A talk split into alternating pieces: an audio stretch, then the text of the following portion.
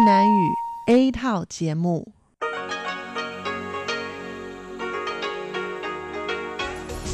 Đây là Đài Phát thanh Quốc tế Đài Loan RTI.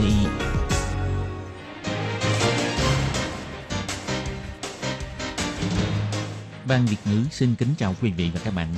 Đây là chương trình Việt ngữ Đài Phát thanh RTI được truyền đi từ Đài Loan.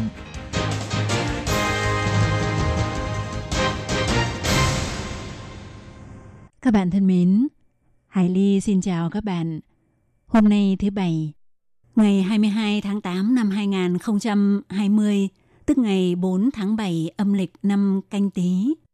Hoan nghênh các bạn đến với chương trình phát thanh của Ban Việt ngữ, Đài Phát thanh Quốc tế Đài Loan RTI với các nội dung như sau. Mở đầu là bản tin thời sự Đài Loan, bài chuyên đề. Tiếp theo là các chuyên mục Tiếng Hoa cho mỗi ngày, cộng đồng người Việt tại Đài Loan và sau cùng là chuyên mục Thế hệ trẻ Đài Loan. Để mở đầu cho chương trình, trước hết, Hải Ly xin mời các bạn theo dõi nội dung các tin tóm lược của bản tin thời sự Đài Loan hôm nay. Trung tâm học tập dành cho di dân mới thành phố Tân Bắc lần đầu tiên cho ra mắt các khóa học trực tuyến.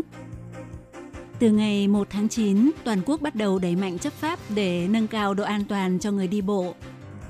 Có tin đồn về việc liên kết tiến hành xét nghiệm COVID-19 trên diện rộng, lãnh đạo các huyện thị thuộc Đảng Quốc dân vẫn bảo lưu thái độ. Singapore phát hiện biến thể mới của chủng virus COVID-19 gây triệu chứng nhẹ từ Vũ Hán lan sang Đài Loan. Theo Cục Khí tượng Trung ương, Bà Vi chưa đạt tới tiêu chuẩn được nhận định là bão, nhưng đành phối hợp theo cách làm của Nhật Bản. Theo phương tiện truyền thông quốc tế, nhanh nhất tới ngày 24 tháng 8, TikTok sẽ khởi kiện chính quyền của Tổng thống Donald Trump. Các bạn thân mến, và bây giờ Hải Ly xin mời các bạn đến với nội dung chi tiết của bản tin thời sự Đài Loan hôm nay.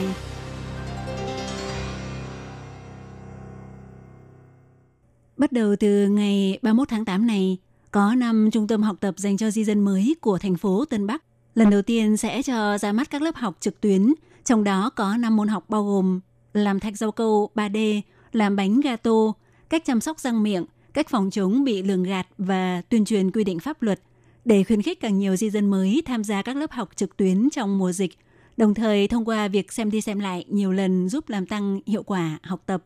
Sở Giáo dục thành phố Tân Bắc thành lập trung tâm học tập dành cho di dân mới tại 5 trường học ở Tân Bắc, gồm trường tiểu học Hưng Nhân, trường tiểu học Kim Long, trường trung học cơ sở Trương Hòa, trường trung học cơ sở Thổ Thành và trường trung học công thương Tam Trùng. Mỗi năm có triển khai khoảng gần 80 các hoạt động đa văn hóa và các khóa học, có khoảng 6.000 lượt người tham dự. Do vấn đề dịch bệnh, năm nay có rất nhiều các khóa học phải tạm ngưng. Sở Giáo dục thành phố Tân Bắc quyết định liên kết trung tâm học tập dành cho di dân mới của 5 trường với nhau. Vào cuối tháng 8 này, mỗi trường sẽ mở một khóa học trực tuyến. Giám đốc Sở Giáo dục thành phố Tân Bắc Lâm Ngọc Đình nói.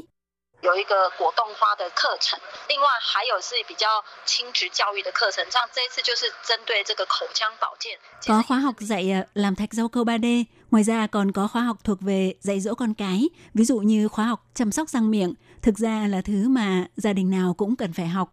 Sở Giáo dục thành phố Tân Bắc cũng đề cập có di dân mới đặt mua vé máy bay về Việt Nam qua mạng Internet, kết quả bị đồng hương lường gạt, cũng thường xuyên xảy ra những vụ vỡ hụi của di dân mới. Do vậy, trường tiểu học Hưng Nhân đã quy hoạch khóa học online hướng dẫn về cách phòng chống lường gạt và tuyên truyền hướng dẫn về những nội dung quảng cáo không trung thực.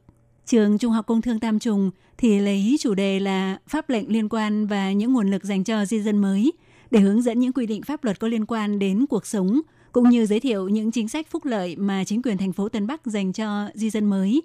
Giám đốc Sở Giáo dục Lâm Ngọc Đình cho biết, di dân mới của thành phố Đài Bắc có thể lên mạng báo danh các khóa học do các trung tâm học tập dành cho di dân mới tổ chức. Sau này đều có thể xem lại các bài giảng trên mạng hoặc truy cập vào website thông tin giáo dục quốc tế thành phố Tân Bắc rồi bấm chọn video clip các chương trình học để có thể học tập trực tuyến.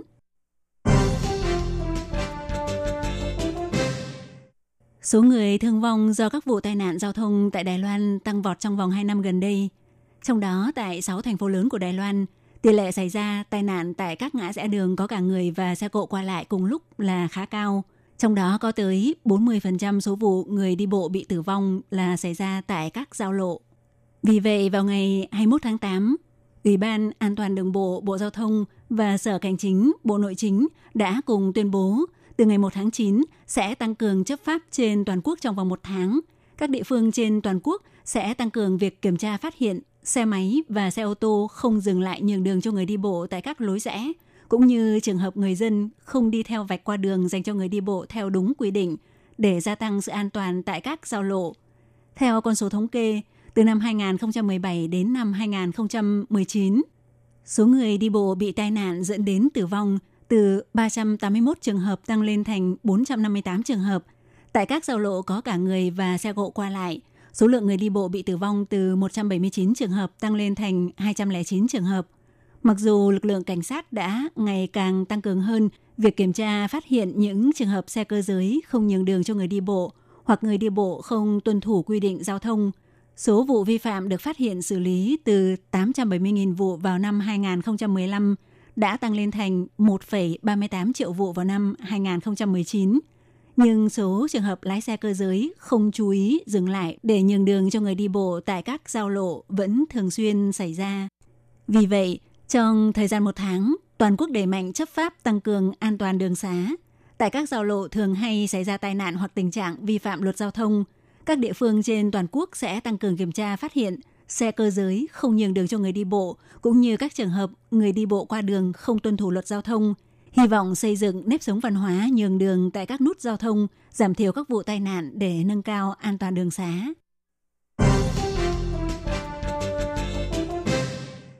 Đối với việc liệu các huyện thị do Đảng Quốc dân nắm quyền có liên kết với nhau để tiến hành xét nghiệm sàng lọc COVID-19 trên diện rộng hay không, vào ngày 22 tháng 8, huyện trưởng huyện Miêu Lật, ông Từ Diệu Sương cho biết bản thân huyện Miêu Lật không có nguồn lực để tự triển khai xét nghiệm trên diện rộng. Còn huyện trưởng huyện Nghi Lan, bà Lâm Tư Diệu thì nói, chính quyền huyện Nghi Lan đã thành lập phòng thí nghiệm xét nghiệm nhanh, trong 1 ngày là sẽ cho ra kết quả, nhưng phòng dịch cũng giống như chiến đấu, sẽ phối hợp với chính sách phòng dịch để bảo vệ sự an toàn cho người dân. Tuy nhiên, Cục Y tế huyện Hoa Liên thì cho biết sẽ tuân theo chỉ thị của Ban Chỉ đạo và Phòng chống dịch bệnh Trung ương, hiện không có kế hoạch xét nghiệm sàng lọc trên diện rộng tại địa phương. Cựu Phó Tổng Thư ký Đảng Quốc dân ông Trương Nhã Bình đăng bài viết trên Facebook cho biết, lãnh đạo các địa phương do Đảng Quốc dân nắm quyền không cần phải khách sáo, làm việc theo luật, xét nghiệm đại trà người nhập cảnh, chính quyền Trung ương không làm thì địa phương làm. Khi trả lời phỏng vấn của Thông tấn xã CNA Đài Loan vào sáng nay, huyện trưởng huyện Đài Đông bà Nhiều Khánh Linh nói sẽ trả lời vấn đề này sau. Tuy nhiên, năng lực xét nghiệm sàng lọc của Đài Đông chỉ có thể xét nghiệm cho 25 người trong 1 ngày. Cục trưởng Cục Y tế huyện Bành Hồ Tiêu Tịnh Dung cho biết, chỉ cần Bành Hồ có người từ nước ngoài trở về, đều sẽ thực hiện cách ly kiểm dịch ngay tại Bành Hồ, vì vậy không cần phải xét nghiệm đại trà nữa. Một số địa phương khác như thành phố Đài Trung, thành phố Gia Nghĩa và huyện Vân Lâm cho biết sẽ phối hợp với cách làm Trung ương và địa phương cùng thống nhất, mà không phải các địa phương một mình một kiểu. Còn theo thị trưởng thành phố Tân Bắc Hầu Hữu Nghi trả lời phỏng vấn cho biết, phải triển khai việc xét nghiệm sàng lọc người nhập cảnh ra sao thì đã tiến hành thảo luận rất kỹ. Trung ương cần phải chú trọng những vấn đề mới phát hiện gần đây. Thành phố Tân Bắc sẽ sát cánh cùng Trung ương, cân nhắc nguồn lực tổng thể của quốc gia, nên bắt đầu từ những quốc gia có mức độ rủi ro cao, tôn trọng khuyến nghị và quan điểm của các chuyên gia. Theo nghiên cứu viên của Singapore phát hiện một biến thể mới của virus COVID-19 gây triệu chứng lây nhiễm nhẹ. Biến thể virus này vào thời kỳ đầu khi mới bùng phát dịch bệnh xuất hiện tại Vũ Hán, Trung Quốc, sau này đã lan sang Singapore và Đài Loan. Trong khoảng thời gian từ tháng 1 đến tháng 3 năm nay, chủng virus này đã gây lây nhiễm từ người sang người trong nhiều vụ lây nhiễm tập thể ở Singapore. Cố vấn của Trung tâm Bệnh truyền nhiễm quốc gia Singapore kiêm người phụ trách của công trình nghiên cứu này, Banabiyang, thông qua bản thông cáo báo chí cho biết, chúng tôi tìm cách giải quyết bài toán khó của virus COVID-19, đó là tại sao có một số bệnh nhân bị mắc bệnh, còn một số khác lại có triệu chứng nhẹ, rất không rõ rệt. Lấy ví dụ, nếu so sánh với những bệnh nhân bị nhiễm chủng virus nguyên sinh, thì những bệnh nhân bị nhiễm chủng virus COVID-19 biến thể này sẽ có tỷ lệ hạ giảm lượng oxy trong máu hoặc tỷ lệ mắc bệnh nặng cần được sự chăm sóc đặc biệt của bệnh viện là thấp hơn. Trung tâm Bệnh truyền nhiễm quốc gia Singapore, website về miễn dịch học của Singapore trực thuộc Cơ quan Nghiên cứu Khoa học và Công nghệ Singapore ASTAR cùng với Học viện Y Trường Đại học Quốc gia Singapore đã cùng công bố phát hiện trên trong buổi giới thiệu trực tuyến vào ngày 21 tháng 8. Theo tin bài của tờ The Straits Times của Singapore cho biết, gen của chủng virus biến thể này bị thiếu một bộ phận, đó là gen ORF8. Theo nghiên cứu viên quan sát cho thấy, biểu hiện về mặt lâm sàng của những người bị nhiễm chủng virus này sẽ nhẹ hơn những người bị nhiễm virus có bộ gen hoàn chỉnh. Chủng virus biến thể này cũng đã được kiểm soát. Từ tháng 3 tới nay cũng không còn xét nghiệm thấy chủng virus này nữa. Theo cố vấn Banabiyang cho biết, chủng virus biến thể này đã biến mất, khả năng quay trở lại là không cao. Nhưng những chủng virus biến thể thiếu một bộ phận gen nào đó có thể sẽ tiếp tục xuất hiện, sẽ có ý nghĩa về mặt lâm sàng. Cũng theo nghiên cứu viên cho biết, phát hiện này sẽ có thể có ích cho việc nghiên cứu phát triển ra vaccine cũng như phương pháp trị bệnh. Cục Khí tượng Trung ương Đài Loan vốn dự báo cơn bão số 8 của năm nay nhanh nhất tới đêm khuya ngày 22 tháng 8 hoặc sáng sớm ngày 23 tháng 8 mới hình thành. Nhưng vào 9 giờ 41 phút sáng nay, Cục Khí tượng lại đột xuất công bố luồng áp thấp đã được tăng cường và hình thành cơn bão Bà Vi, đồng thời cũng công bố cảnh báo bão trên biển vào lúc 10 giờ 30 sáng nay. Theo Cục trưởng Cục Khí tượng ông Trịnh Minh Điển cho biết, trên thực tế, từ quan trắc khí tượng cho đến thông tin thu thập được, luồng áp thấp nhiệt đới tới sáng nay thực ra vẫn chưa đạt tới mức tiêu chuẩn để nhận định bão đã hình thành. Ngay cả trạm quan trắc trên đảo Miyako của Nhật, kết quả quan trắc cũng không phát hiện thông tin gió mạnh. Theo Cục trưởng Cục Khí tượng Trung ương Đài Loan, ông Trịnh Minh Điển cho biết, Bà Vi đúng ra là chưa đạt tới tiêu chuẩn được nhận định là bão, nhưng Nhật Bản định nghĩa là bão nên đành phải phối hợp theo. Chủ yếu là vì Tổ chức Khí tượng Thế giới ủy thác cho Nhật Bản là trung tâm khí tượng khu vực Bắc Thái Bình Dương, phối hợp cách làm của Nhật Bản là để có thể đồng bộ với thế giới. Nhưng nhiều lúc cũng rất khó nắm bắt được định nghĩa về bão của cơ quan khí tượng Nhật Bản. Theo ông Trịnh Minh Điển cho biết, ảnh hưởng của cơn bão Ba Vi đối với Đài Loan là không đáng kể. Cảnh báo bão trên biển sẽ nhanh chóng được gỡ bỏ. Theo dự kiến của Cục Khí tượng Trung ương, có khả năng cảnh báo bão trên biển sẽ được gỡ bỏ vào sáng ngày 28 tháng 3. Vào ngày 6 tháng 8 vừa rồi, chính phủ do Tổng thống Donald Trump đứng đầu đã ký sắc lệnh hành chính. Theo đó công bố, sau 45 ngày nữa sẽ cấm mọi cá nhân và doanh nghiệp của Mỹ có quan hệ làm ăn giao dịch với ứng dụng TikTok và công ty mẹ ByteDance, cũng như với ứng dụng WeChat và công ty mẹ Tencent Holding Ltd để giải quyết sự uy hiếp đối với chuỗi cung ứng công nghệ viễn thông và thông tin của Mỹ. Vào ngày 21 tháng 8, hãng thông tấn Reuters, viện dẫn thông tin do người có liên quan tiết lộ cho biết, nhanh nhất đến ngày 24 tháng 8, TikTok sẽ khởi kiện chính phủ Mỹ. Theo nguồn tin cho biết, căn cứ để TikTok khởi kiện là do sắc lệnh hành chính mà ông Donald Trump ký duyệt vào ngày 6 tháng 8, dựa trên đạo luật quyền lực kinh tế khẩn cấp quốc tế đã không tuân thủ theo trình tự thông thường.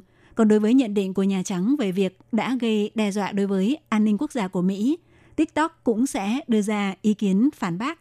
Theo truyền thông đưa tin, ngày 14 tháng 8, ông Trump một lần nữa lại công bố sắc lệnh hành chính. Theo đó yêu cầu công ty ByteDance trong vòng 90 ngày phải rút bỏ các hoạt động kinh doanh của TikTok tại Mỹ. ByteDance đã phải liên tục đàm phán với các bên mua tiềm năng như Microsoft, Oracle. Một số nhà đầu tư người Mỹ của ByteDance có khả năng cũng sẽ tham dự vào phiên giao dịch cuối cùng để chiếm giữ một bộ phận vốn cổ phần. Theo tin bài chỉ ra rằng, việc TikTok khởi kiện không thể ngăn cản được việc TikTok phải rút bỏ các hoạt động kinh doanh của mình tại Mỹ, bởi vì nội dung khởi kiện không hề có liên quan tới sắc lệnh hành chính được ký vào ngày 14 tháng 8, vì sắc lệnh hành chính này không cần thông qua sự thẩm tra tư pháp.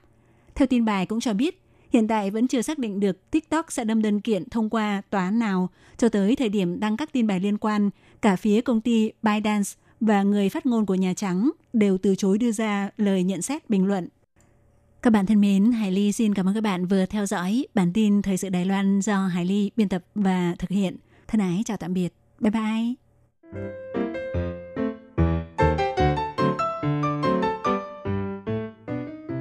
Quý vị và các bạn thính giả thân mến, chương trình phát thanh tiếng Việt của Đài Phát thanh Quốc tế Đài Loan RTI được truyền thanh 3 buổi tại Việt Nam, mỗi buổi phát 1 tiếng đồng hồ. buổi phát chính vào lúc 6 giờ đến 7 giờ tối hàng ngày giờ Việt Nam qua tần số SW 9425 kHz với sóng dài 31 m. Sau đây xin mời quý vị và các bạn tiếp tục đón nghe nội dung chương trình hôm nay.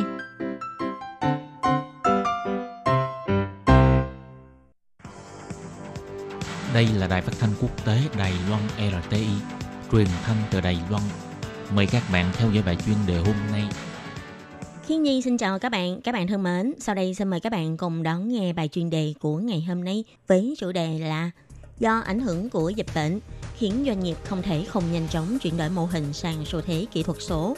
Sau đây xin mời các bạn cùng đón nghe phần nội dung chi tiết của bài chuyên đề ngày hôm nay.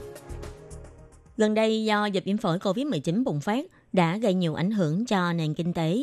Tuy nhiên, mặt khác cũng tạo ra nhiều cơ hội kinh tế, giúp người dân có thể không cần ra khỏi nhà mà vẫn có thể mua sắm, lên lớp hay mang lại vô vàn đơn hàng cho các sản phẩm từ xa, thương mại điện tử v.v.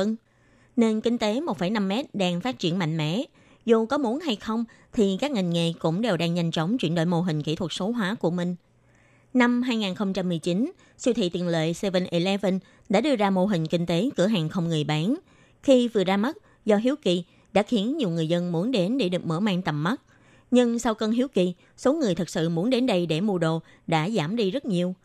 Dù những cửa hàng khác đông hơn, thì người dân vẫn thà phải xếp hàng cũng phải đến những cửa hàng có nhân viên phục vụ. Nên từng có một thời gian, nhiều người cho rằng cửa hàng không có nhân viên phục vụ sẽ khó mà phát triển. Nhưng năm nay, do ảnh hưởng của dịch viêm phổi COVID-19, người dân bắt đầu phải giữ khoảng cách xã hội 1,5 mét. Nền kinh tế không cần phải tiếp xúc lại trở thành đường lối phát triển được quan tâm. Cửa hàng tiện lợi Family gần đây cũng tuyên bố sẽ hợp tác cùng với Viện Hàn Lâm Khoa học để xây dựng hệ thống cửa hàng không người bán, hy vọng có thể giảm thiểu nhân lực trong siêu thị, tăng cường khả năng tự động hóa của ngành bán lẻ. Theo ông Tiết Đông Đô, tổng giám đốc của chuỗi siêu thị này cho hay, chúng tôi hy vọng có thể thông qua những công cụ mới, công nghệ mới, giải quyết vấn đề ỷ lại vào sức người trong các cửa hàng bán lẻ. Hy vọng ứng dụng những công nghệ mới và kỹ thuật mới, hỗ trợ cho việc kinh doanh của các cửa hàng tiện lợi, nâng cao hiệu suất về mặt sức lao động. Thêm vào đó, dưới sự ảnh hưởng của tình hình dịch bệnh, dù là làm việc tại nhà, dạy học từ xa hay thương mại từ xa, nhu cầu về các thiết bị nền tảng đám mây hay kênh thông tin hỗ trợ đều tăng cao. Theo ông Satya Nadell, giám đốc điều hành của hãng Microsoft, đã phát biểu trong Đại hội Nhà phát triển 2020 gần đây, ông đã nhìn thấy tiến trình số hóa đáng lý phải thực hiện trong 2 năm đã diễn ra trong vòng 2 tháng gần đây. Về mặt y tế, rất nhiều bệnh nhân trước đây không thể chấp nhận việc điều trị từ xa. Phải đích thân đến bệnh viện để bác sĩ khám qua thì mới có thể cảm thấy yên tâm. Nhưng từ sau khi dịch bệnh diễn ra, người bệnh ra vào bệnh viện đã giảm. Nhiều người bệnh bắt đầu chấp nhận việc khám bệnh từ xa, kéo theo đó là sự phát triển của thiết bị liên quan, cũng như là tạo ra những mẫu mới cho nền y học. Theo bà Trương Tự Ánh, Tổ trưởng nghiên cứu y học và cuộc sống cho hay, những người đã phục hồi vẫn phải đến bệnh viện. Nhưng vì để có thể tiếp cận mà không cần tiếp xúc, chúng ta cần phải tạo ra những công nghệ mới, xem có thể phát triển ra những sản phẩm hoặc kênh thông tin về điều trị phục hồi chức năng tại nhà hay không, để chúng ta có thể tạo ra một môi trường mới, thị trường mới hay sinh thái mới trong đây. Thậm chí là chúng tôi thấy có một số bệnh viện vì muốn giảm thiểu sự di chuyển của nhân viên, đã sắm các thiết bị và xe không người lái. Cùng với việc các số liệu y tế càng lúc càng gia tăng, những số liệu này sẽ hỗ trợ cho việc phát triển của các ngành như là ngành chăm sóc, dự phòng, điều trị. Không những có thể lợi dụng công nghệ kỹ thuật để tìm ra số liệu y sinh, còn có thể gia tăng hiệu ích quản lý của các bệnh mãn tính, thậm chí là có thể dự đoán được rủi ro bệnh tình sẽ ác hóa. Tình hình dịch bệnh không những xúc tiến sự phát triển của công nghệ phòng dịch, thay đổi cuộc sống của người dân, thay đổi mô hình vận hành và sản xuất của doanh nghiệp toàn cầu. Như ông Huỳnh Chí Phương, Chủ tịch Hội đồng Quản trị Hiệp hội Ngoại thương chỉ ra, lấy ví dụ về thương mại, gần đây rất nhiều triển lãm đã bị hủy hoặc dời ngày tổ chức do dịch bệnh. Nhưng cuối cùng, Hiệp hội Ngoại thương đã có thể thông qua kỹ thuật VR thực tế ảo để phát triển triển lãm trực tuyến. Ông cho rằng triển lãm trực tuyến hoàn toàn không thua gì triển lãm thực tế. Dù biết rằng xu thế phát triển số hóa hay trực tuyến là điều không còn gì để nghi ngờ, nhưng do phần lớn doanh nghiệp ở Đài Loan, chủ yếu là doanh nghiệp vừa và nhỏ, trước đây, phần lớn các doanh nghiệp này cho rằng việc chuyển đổi mô hình kinh doanh sang số hóa không cấp bách. Dù chính phủ đã xúc tiến phát triển số hóa nhiều năm, nhưng vẫn không có sự tiến triển quá lớn trong chuyển đổi mô hình. Tuy nhiên, do sự tác động của dịch bệnh, khiến các doanh nghiệp không thể không nhìn nhận tính quan trọng của việc chuyển đổi mô hình. những doanh nghiệp nhạy bén cũng đã bắt đầu tiến hành sắp xếp, đào tạo nhân tài. Giờ đây, tốc độ chuyển đổi mô hình chính là mấu chốt quan trọng quyết định sự tồn vong của doanh nghiệp. Các bạn thân mến, bài chuyên đề của ngày hôm nay cũng xin tạm khép lại tại đây. Cảm ơn sự chú ý lắng nghe của quý vị và các bạn. Xin thân ái chào tạm biệt các bạn và hẹn gặp lại.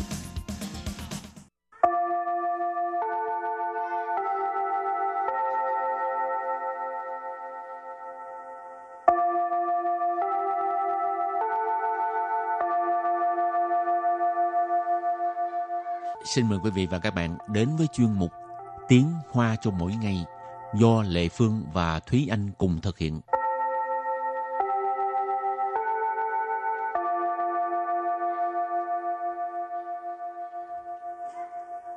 Xin chào các bạn, mình là Lệ Phương. Chào các bạn, mình là Thúy Anh. Các bạn có thấy hai cái lồng đèn không? Tại năm nay là năm Canh Tý mà ha. Cho nên lồng đèn các bạn thấy đó là hình con chuột. Hai con chuột này á, người ta thiết kế là từ một cái câu chuyện là chuột đi cưới vợ đó. Cho nên lấy cái ý tưởng đó để mà thiết kế. Rồi khi mà mình xếp lại á, mà mình muốn cho hai người truy con với nhau. Các bạn có thể thấy là cái động tác của chuột nãy giờ nó có thể làm như vậy.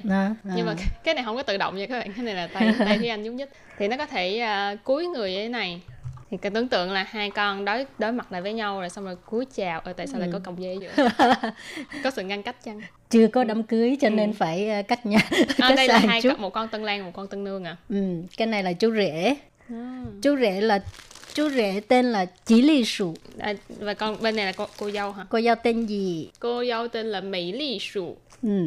Các bạn ha, cái này là người ta có đặt tên nha. Chí Lì Xu, hay là Mỹ Lì Xu. Rồi thì các bạn cũng biết là Tết Nguyên Tiêu là ở Đài Loan bắt đầu có những cái lễ hội lồng đèn. Thì ở thành phố Đài Bắc là kể từ ngày 8 tháng 2 cho tới ngày 16 tháng 2 sẽ diễn ra lễ hội lồng đèn. Và sẽ phát cái lồng đèn sách tay như thế này để cho các bạn tự xếp. Thì hôm nay mình có 10 phần để tặng cho các bạn ha. Cho nên các bạn theo dõi. Mình có cần đưa ra câu hỏi trước không? Đương nhiên rồi. Rồi, câu hỏi là gì? Câu hỏi là hồi nãy chị Lệ Phương có nhắc tới là lồng đèn sách tay. Thì câu hỏi sẽ là lồng đèn sách tay trong tiếng Hoa gọi là gì? Các bạn 10 bạn comment nhanh nhất dưới cái livestream này thì sẽ nhận được phần quà, đó là lồng đèn. Cái lồng đèn mà chưa có xếp đây. Lồng đèn sách tay tiếng Hoa gọi là gì? Các bạn hãy nhanh tay comment nha. Khi tặng cho các bạn thì chúng tôi sẽ gửi cái này ha. Rồi tự về tự xếp. Thì ở trong người ta cũng có sẵn một cái pin. Các bạn có thấy chớp không? Không biết màn hình nhìn có thấy rõ không? Không biết nữa. Rất là dễ thương ha. Rồi. Và ở trên này có những cái từ tiếng Hoa thì mình cũng lương tiện giới thiệu về cho các bạn biết cái ý nghĩa của chữ tiếng Hoa này luôn ha. Bên này dày đặc chữ quá nên mình không có thể nào hướng dẫn được. Mình hướng dẫn cái chỗ mà chữ đơn giản. Thấy. Này. Rồi. Lưu khẩu là cái gì? Lưu khẩu thì là ngã tư. Cái hàng mình thôi. Cũng chưa hẳn là ngã tư, cũng có ngã ba. Đúng rồi. Cho nên gọi là giao lộ. Giao lộ. Cũng có thể. Lưu khẩu ha, giao lộ tức là ngã tư nè, ngã ba nè ha, đều gọi là lưu khẩu. Có ngã 6 nữa ha, ghê ha. Rồi, an toàn là cái gì? An toàn thì là an toàn. Cái từ này rất là đơn giản đúng không các bạn? Thường xuyên nghe an toàn, an toàn. Lưu khẩu an toàn. Vậy tức là ghép lại là an toàn ở giao lộ hả? Tức là ý là an toàn giao thông đó các bạn.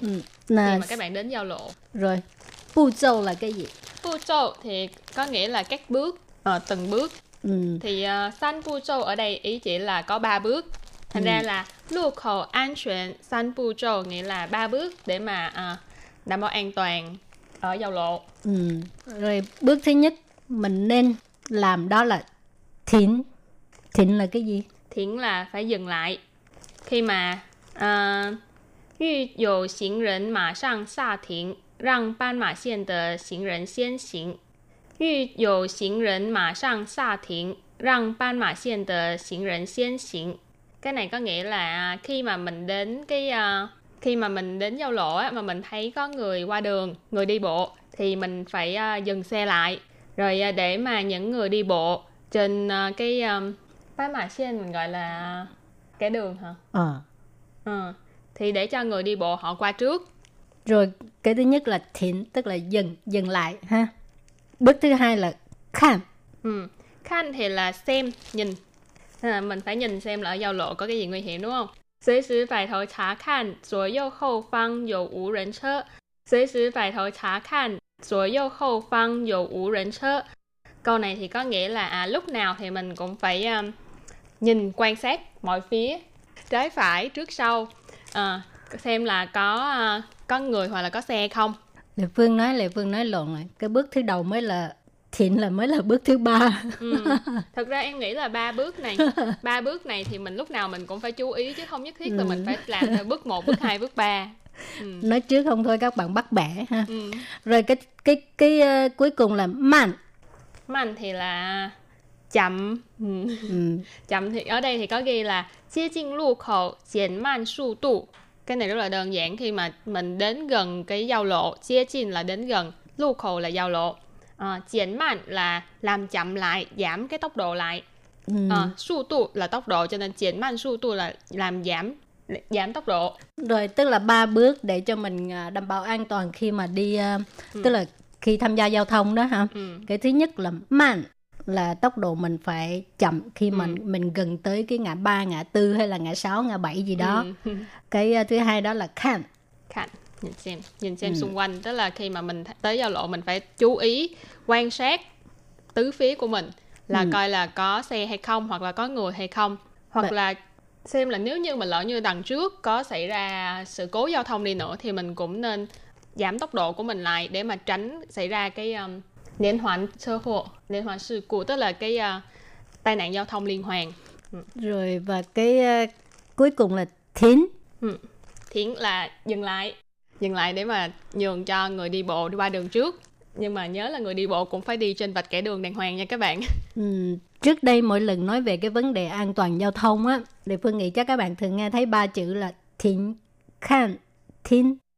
Cái này là lúc mình đi qua một cái đường mà có xe lửa đi ngang á, thì người ta sẽ có một cái trắng mà, cho nên người ta nhắc nhở mình là xem thịnh, khan, thịnh, tức là thịnh là cũng dừng lại, rồi mình xem coi để ý có xe lửa từ xa tới. Cái thứ ba đó là thịnh, tức là coi cái tiếng, tại vì xe lửa tới là sẽ có tiếng kêu mà, cho nên Lệ Phương cứ nghĩ là thịnh, khan, thịnh. Bây giờ là thịnh, khan, man. Thật ra thì bước nào cũng rất là quan trọng, không có nhất thiết là mình phải làm 1, theo 2, 3, đúng không? Tại vì cũng tùy trường hợp, nếu như lúc nào mình cũng phải làm theo từng bước thì lỡ đâu xảy ra sự cố bất thường thì làm sao mình làm kịp. Cho nên lúc nào các bạn cũng nhớ là phải giữ an toàn giao thông, bảo đảm cho an toàn cho bản thân mình mà cũng bảo đảm an toàn cho tất cả mọi người cùng tham gia giao thông với mình. Rồi thì có một bạn Phú Lê ha, có trả lời này. Tiết lộ ha, tại vì Lệ Phương bây giờ mình cũng không nói là đúng hay sai. Thì bạn ấy comment là thí tân lộn. Cái này là động từ rồi. Nhắc với bạn Phú Lê là đây là động từ nha bạn. Còn cái này, mình hỏi là danh từ. Lồng đèn sách tay. Có một cách để mà các bạn, để trả lời câu hỏi này, các bạn có thể đi tra những cái bài viết, bài báo bằng tiếng Hoa về cái lễ hội hoa đăng của Đài Loan sắp tới, thì các bạn sẽ thấy được cái từ đáp án của cái câu hỏi lần này. Còn những bạn đang xem á, thì comment đi, cần chờ gì nữa ha. Chắc cũng đang chờ, đang tìm đáp án ha, để mình tìm coi thử có không. Trên này có đáp án nè, có nhưng mà chữ nhỏ á, các bạn không thấy đâu. Này, giới thiệu lại với các bạn, đây là Chí Lì Xu. Cái này là theo cái âm tên của cái con chuột trong cái câu chuyện mà ông chuột cưới vợ đó. Vậy là Mỹ Lì Xu cũng vậy luôn hả chị? Mày chắc là xinh đẹp quá. Mỹ Lì Xu. Rồi lần cuối nữa khoe các bạn 2 con chuột nha. Đây là chú rể Chí Lì Xu, đây là cô dâu Mỹ Lì Xu. 2 con chuột này có thể cúc cung chào nhau. Nãy giờ nó cứ bật ngửa hoài là tại vì nó ngửa người ra đằng sau, thành ra mình phải cho nó chào xuống. Khi mà hai chuẩn bị làm lễ cưới đó, thấy không, là 2 người phải cúi đầu chào bái đường. Bái đường xong rồi làm gì, tiếp tục diễn ra lễ thành hôn. Rồi ok, rồi các bạn comment bài nha, có 10 phần quà. Và hôm nay mình cũng xin tạm chấm dứt ngang đây nha các bạn. Cảm ơn các bạn đã đón nghe. Bye bye. Bye bye. Đã đón xem chứ. Nhớ comment nha các bạn. Bye bye.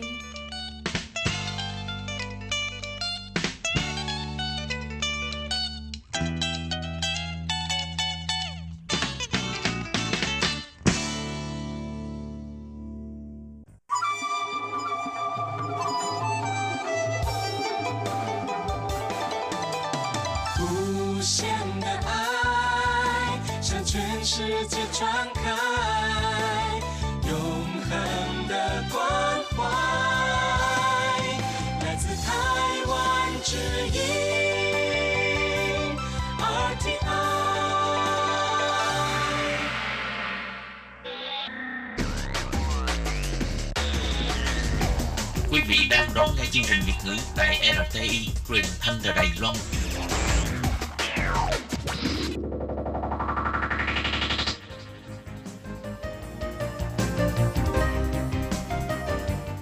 Chào mừng các bạn đến với chuyên mục Cộng đồng người Việt tại Đài Loan do Tú Kim và Hải Ly cùng thực hiện.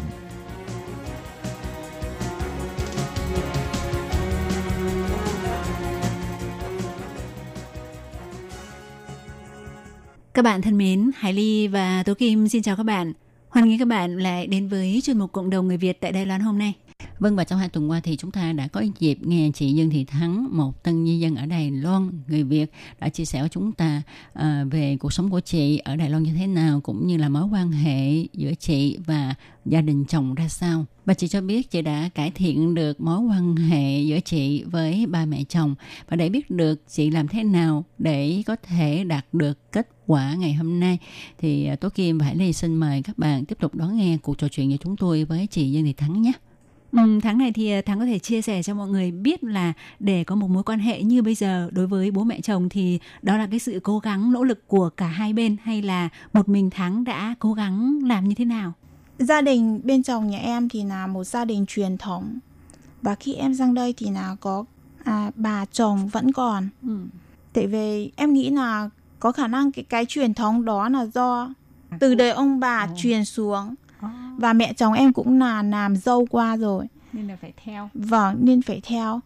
Thế nên đến đời em sang đây em làm dâu của bố mẹ chồng em thì là lúc đầu mẹ chồng em là cũng đề nghị là bà như thế nào, bố mẹ chồng như thế nào thì con dâu như vậy.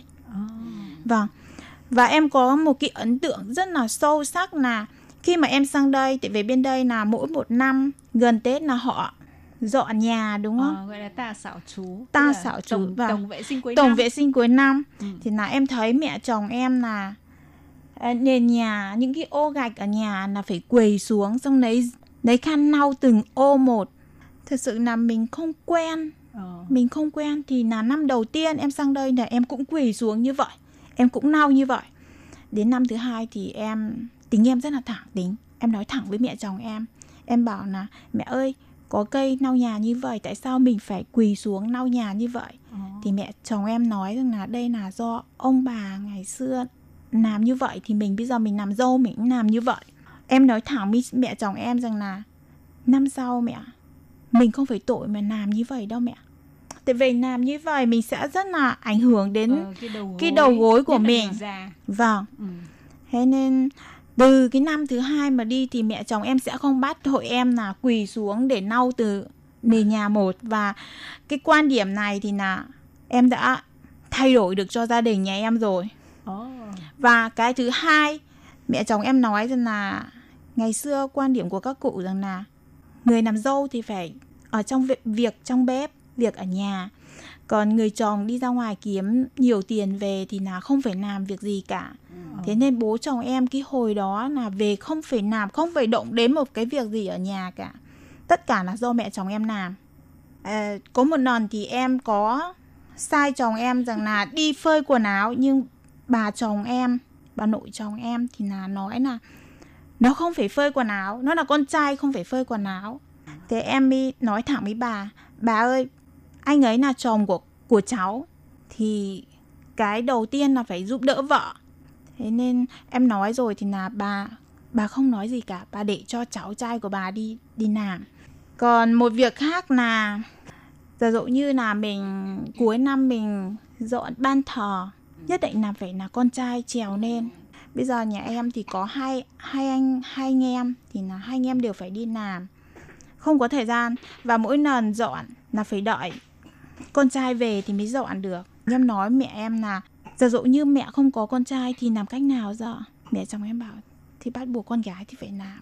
Thì em bảo với mẹ chồng em là vậy thì nếu mà chồng con và em chồng con không có nhà thì là mẹ con mình cũng có thể dọn. Vâng, thế là từ đấy đi thì là dọn về ban thờ thì là do em hoặc là do mẹ chồng em dọn. Hải Ly muốn hỏi Thắng một chút là cái bí quyết như thế nào, do cái tình cảm hay là cái sự quan tâm của Thắng đối với gia đình nhà chồng hay là như thế nào đấy mà bố mẹ chồng lại có thể, tức là không quá khó khăn để thay đổi những cái nếp cũ của gia đình như vậy? Sự thay đổi này thì em cũng không có gì gọi là bí quyết cả, em chỉ là rất là thẳng tính, em có sao thì em sẽ nói vậy. Và khi mà nói ra thì là em sẽ giải thích cho bố mẹ chồng em là tại sao mình phải làm như vậy. Cứ giữ cái quan điểm ngày xưa thì giới trẻ bây giờ họ sẽ không theo được. Và cái thay đổi lớn nhất bây giờ là em thấy bố em là ở nhà biết làm việc nhà. Bố chồng em bây giờ mỗi buổi sáng là bắt đầu là lau nhà, quét nhà. Có một lần thì là mẹ chồng em ngồi ghế này, bố chồng em lau nhà thì là mẹ chồng em chê bố em là lau nhà bẩn. Em lúc đấy chắc là em đang trông con đấy. Em trông con thì có khả năng là bố chồng em thấy em bận quá trông con thì là lau nhà cho em. Thì là mẹ chồng em chê là lau nhà như thế này bẩn. Thì em cũng nói thẳng, em ra em bảo thẳng với mẹ em là bố con lau hộ con như thế này là rất là tốt rồi mẹ. Khi nào mà con dỗi thì con sẽ vệ sinh tổng thể lại. Còn thực sự bố con ngày nào cũng lau cái này là con rất là cảm kích rồi. Thế là mẹ chồng em sẽ không nói gì cả. Và rồi về em thẳng tính, em rất là thẳng tính, em nói luôn. Và thật ra thì cái sự thẳng tính này nó có cái lợi. Tuy nhiên cái lợi của Thắng là mình thẳng tính mà mình nói một cách chân thật và mình hiểu chuyện, biết chuyện, chứ không phải là mình hơi sức sượt tí xíu ha. Mình giải thích đâu đó đàng hoàng. Và Tố Kim nghĩ tại vì ba mẹ chồng của Thắng á, ngày xưa là ở chung với lại bà nội mà. Vâng. Mà ngày xưa thì thường hay có quan niệm là có hiếu, thế mà vâng, bà nói gì là phải nghe theo. Vâng. Cho nên á, ba chồng của Thắng có muốn giúp vợ cũng không dám. Không dám giúp vợ. Tại vì ngày xưa quan niệm của người lớn tuổi là đàn ông không vào bếp, không đụng việc nhà, đi ra ngoài xã hội mới có thể là có địa vị. Còn mà về mà giúp việc nhà, giúp vợ là nó sẽ mang cái bận xui. Có cái quan niệm đó. Cho nên ba mẹ Thắng mới như vậy. Mà khi Thắng về thì mình với cái thái độ thật là chân thành, góp ý. Hiện nay thì cái thông tin này kia người ta cũng thấy rõ mà ha. Cho nên mình nghĩ đây là một điều rất là thuận lợi, làm thay đổi cuộc sống cả gia đình và cả nhà đều có thể là giúp đỡ lẫn nhau. Vậy thì Thắng thấy là trong cái cuộc sống như vậy thì Hải Ly thấy là có lẽ là bố mẹ Thắng cũng dễ tiếp nhận những cái ý kiến của cô con dâu, bởi vì có lẽ là những cái đó là cũng là những cái mà như Thắng nói là Thắng có giải thích và mọi người thấy là cái này cũng hợp lý, không có cái gì là đòi hỏi vô lý cả. Thế nhưng mà tuy nhiên thì Việt Nam và Đài Loan mà thì nó vẫn là hai cái quốc gia khác nhau. Vâng. Thì trong cái quá trình mà mình sống với bố mẹ chồng thì có những cái kỷ niệm nào về những cái sự kiện nào, ví dụ hiểu lầm hay là có những cái khúc mắc gì không? Hiểu lầm và những cái khúc mắc thì thỉnh thoảng vẫn xảy ra. Và em có một cái nhớ rõ nhất rằng là có một lần bà nội em còn sống, lúc bà nội em còn sống thì là người già họ hay nói như kiểu là có tuổi rồi. Họ nói như kiểu không có thật và sẽ nói, người ta nói là như đứa trẻ con nói vậy. Cái lúc đấy thì là bà nội em là lâm bệnh rồi, nằm ở trên giường rồi, như kiểu là người cứ nhìn thấy bóng rồi là bóng nọ bóng kia, đầu óc không tỉnh táo thì là nói em và bố chồng em là có quan hệ không bình thường. Thì là cái lúc đấy là em chăm bà em thì là buổi trưa bà em ngủ thì là bà em rất là sợ ngủ một mình. Thế là bà em gọi em sang ngủ với bà. bà nói rằng là em và bố chồng em có quan hệ bất bình thường với nhau. Thì chẳng may là bố chồng em nghe thấy, bố chồng em rất là cáu và đẩy cửa đi vào và nói thẳng với bà nội em. Thì em cũng có khuyên bố chồng em là bố ơi bố, đây là bà chỉ là nói mê thôi chứ không phải là sự thật. Và bố em rất là cáu, bố em về bố em nói thẳng với mẹ chồng em. Và em cũng rất là tủi thân là bà lại nói em như vậy. Thực ra bố em rất là thương em, đối xử với em như con gái của mình.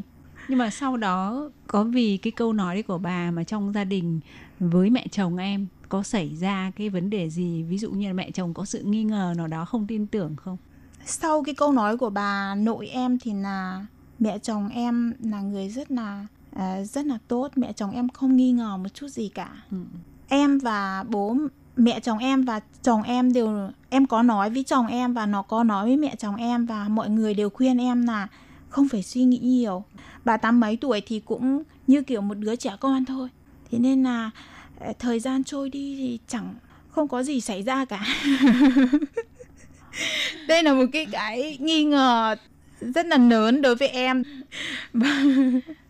Thật ra nghe Thắng kể cái câu chuyện của Thắng ha, từ khi bước qua Đài Loan làm dâu cho đến bây giờ thì mình thấy cay đắng cũng quá nhiều hả? Cái đau khổ cũng không ít, nhất là cái giai đoạn mà mới qua 2 tháng trời ở trong phòng khóc không. Rồi từ từ ra thì dĩ nhiên là Thắng nói thì rất là dễ dàng ra đi học này kia thôi, nhưng mà Tố Kim biết là cái giai đoạn mà mình bước ra để mình đi học, mình hòa nhập vào cuộc sống đó rất là khó khăn, mà chắc là cũng khóc không ít ha. Và tuy nhiên ha, thì đến nay á, người ta nói là khổ tận cam lai vậy ha. Bây giờ chỉ còn có việc là cố gắng để mà đi học, để mà thực hiện cái ước mơ mở tiệm thẩm mỹ của Thắng. Vậy Thắng có thể cho biết là qua đây á, Thắng học hỏi được điều gì khi mà trải qua một cái giai đoạn như thế này để mình có thể sống ngày càng tốt hơn? Em sang đây em học được rất nhiều thứ, và học được cả những cái mà văn hóa bên đây. Thế nên làm cho em hòa đồng được với cuộc sống bên đây. Hiện tại bây giờ thì mẹ chồng em thực sự rất tự hào về em. Bất kể là đi đâu hay là bạn bè gọi điện đến, bà rất là tự hào về con dâu của bà.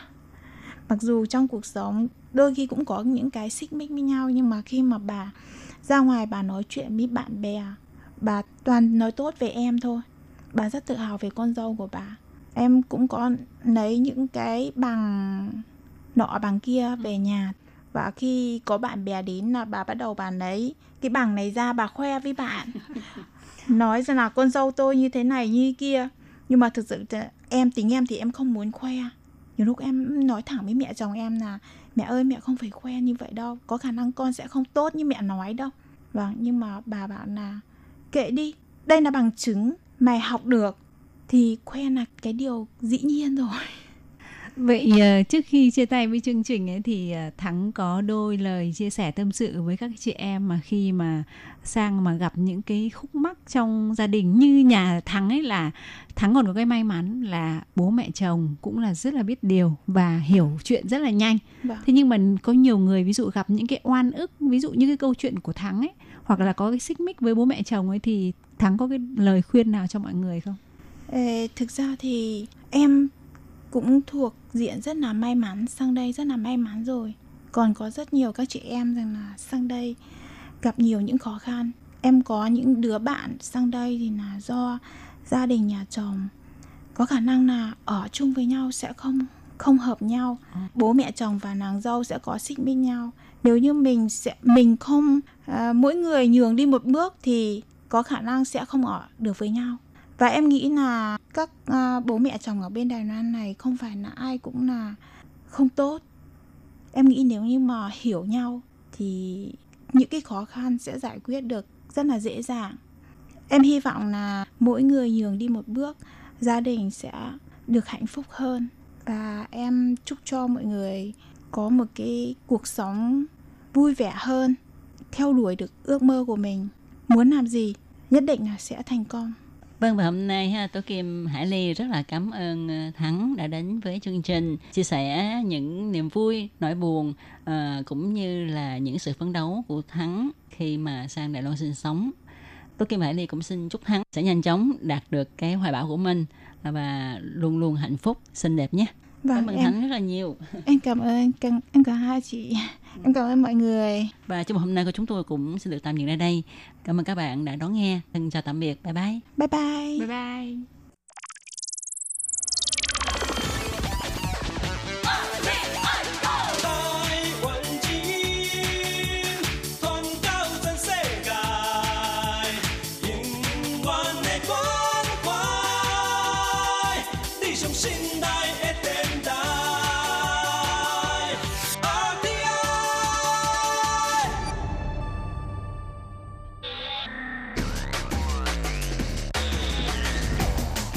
Đang đón nghe chương trình Việt ngữ tại RTI truyền thanh từ Đài Loan.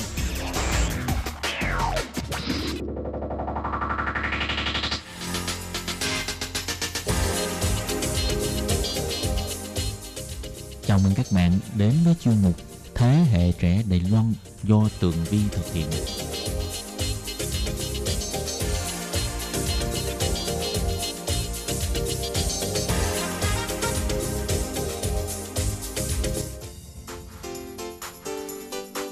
Tường Vi xin chào quý vị và các bạn. Chào mừng trở lại với chuyên mục Thế hệ trẻ Đài Loan. Các bạn thân mến, ngày hôm nay Tường Vi muốn chia sẻ với các bạn về một đề tài đang rất là hot ở Đài Loan. Đó là phong trào sử dụng cốc bảo vệ môi trường. Nhưng mà cái cốc này á, không phải là mình tự mua mà mình đi thuê. Vừa thuận tiện, tiết kiệm lại bảo vệ môi trường với dịch vụ Good to Go. Mời các bạn cùng lắng nghe nha.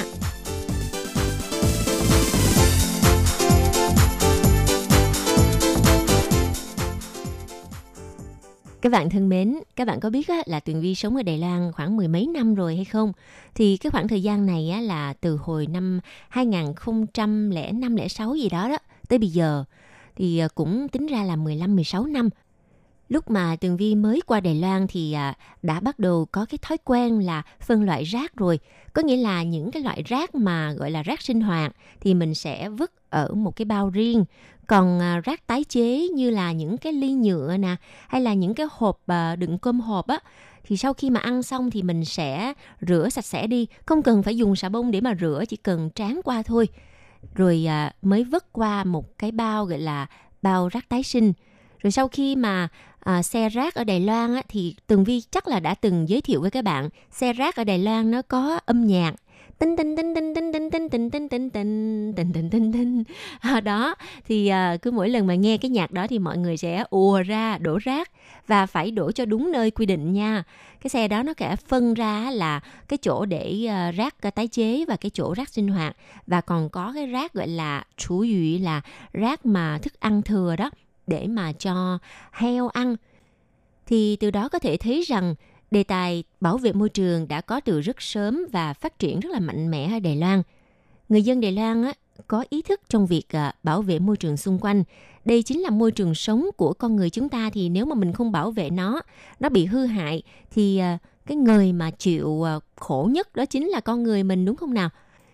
Rồi như các bạn cũng biết, thời gian vừa qua ở Đài Loan nổi lên phong trào gọi là tự chuẩn bị đồ đựng thức ăn, ống hút, ly nước của cá nhân mình để mà bảo vệ môi trường, giảm thiểu cái lượng sử dụng những cái loại đồ nhựa. Và thực sự khi mà chúng ta đối diện với nguồn tài nguyên thiên nhiên trên trái đất ngày càng cạn kiệt, thì đòi hỏi chúng ta phải tìm đến sự phát triển một nền kinh tế tuần hoàn với nguồn tài nguyên bền vững. Đây chính là một giải pháp có hiệu quả nhất trong thời kỳ hiện nay. Vậy làm sao để có được một nền kinh tế tuần hoàn đây? Ngoại trừ việc mọi người có ý thức tự chuẩn bị những cái chiếc ly cá nhân, những cái đồ đựng cơm hộp cá nhân, rồi chén bát muỗng nĩa riêng của mình để giảm lượng sử dụng những cái đồ dùng một lần xong rồi vứt bỏ, thì còn có một cái dịch vụ rất là thú vị và trong thời gian gần đây đang nổi lên tại Đài Loan, đó là dịch vụ cho thuê cốc đựng thức uống Good to Go.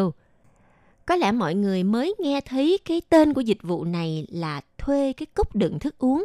Cái cốc đựng thức uống mà cần phải thuê hay sao? Bởi vì cái giá thành của nó rất là rẻ, tại sao lại phải đi thuê? Thì mới nghe thì mọi người sẽ hơi ngạc nhiên và tò mò phải không nào?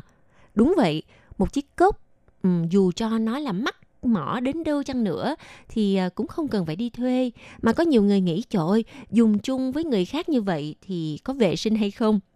Cho nên ngày hôm nay thì Tường Vi sẽ giới thiệu cái dịch vụ thú vị này cho mọi người.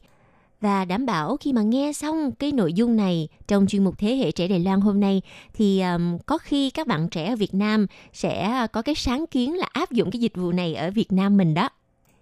Thì thật ra cái dịch vụ tên là Good to Go cho thuê cốc đựng thức uống.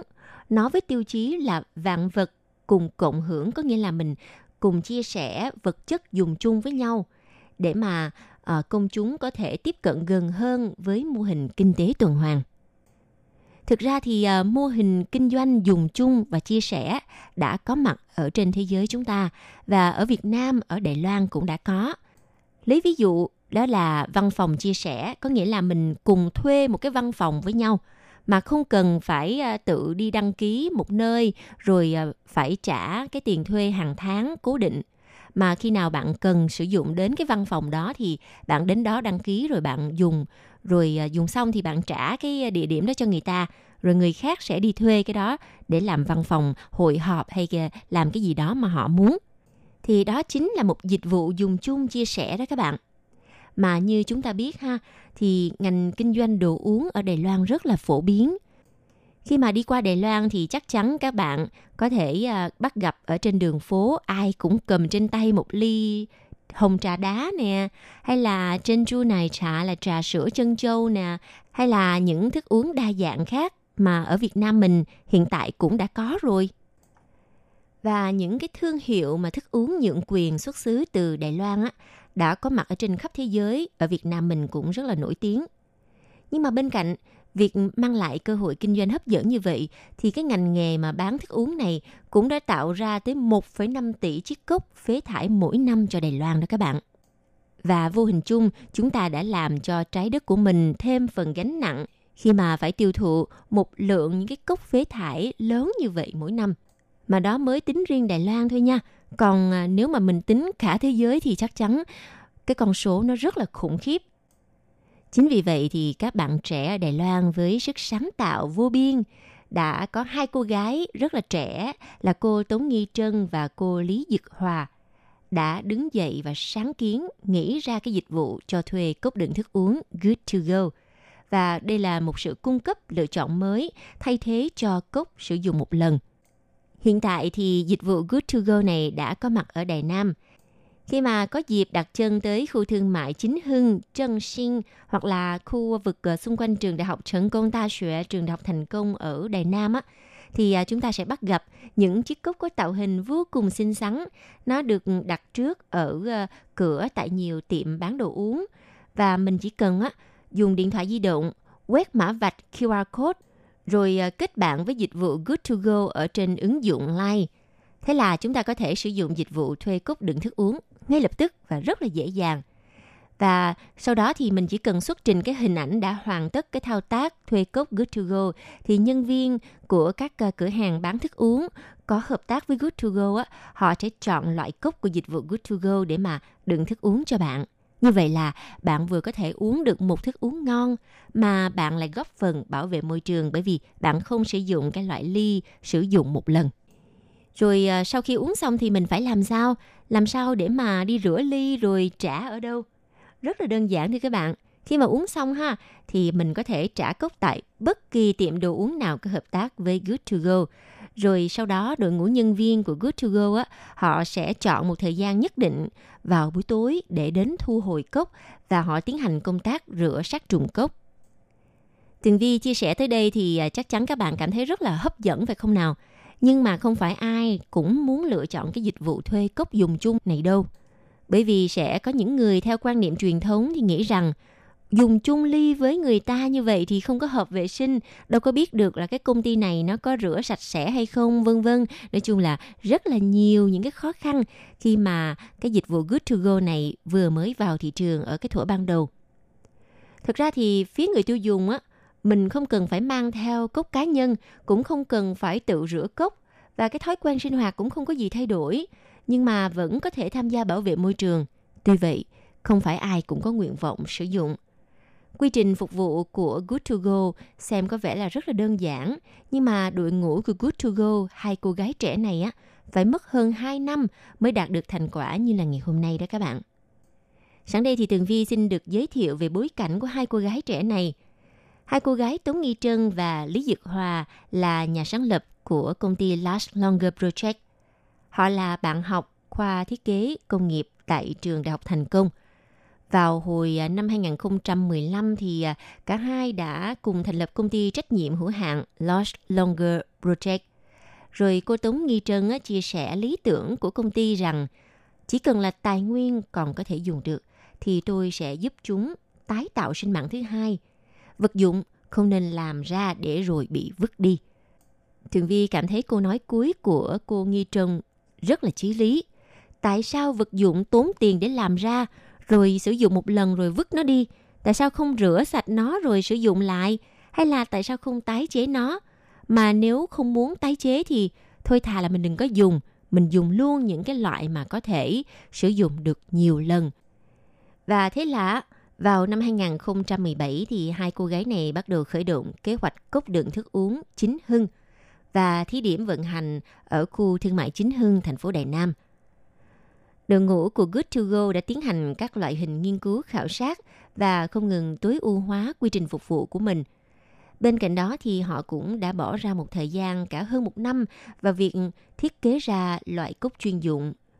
Trên nền tảng cần hội tụ các yếu tố như là khả năng chịu nhiệt, vận chuyển, vệ sinh và cơ chế thu hồi cốc bị hư hại. Công ty đã lựa chọn sử dụng loại cốc chất liệu nhựa polypropylene là chất liệu nhựa PP với hình dáng thiết kế là có thể xếp dẹp lại. Điều này giúp cho tiết kiệm rất là nhiều không gian để mà trữ cốc. Và hai cô gái này rất hiểu tâm lý là sợ dơ của mọi người.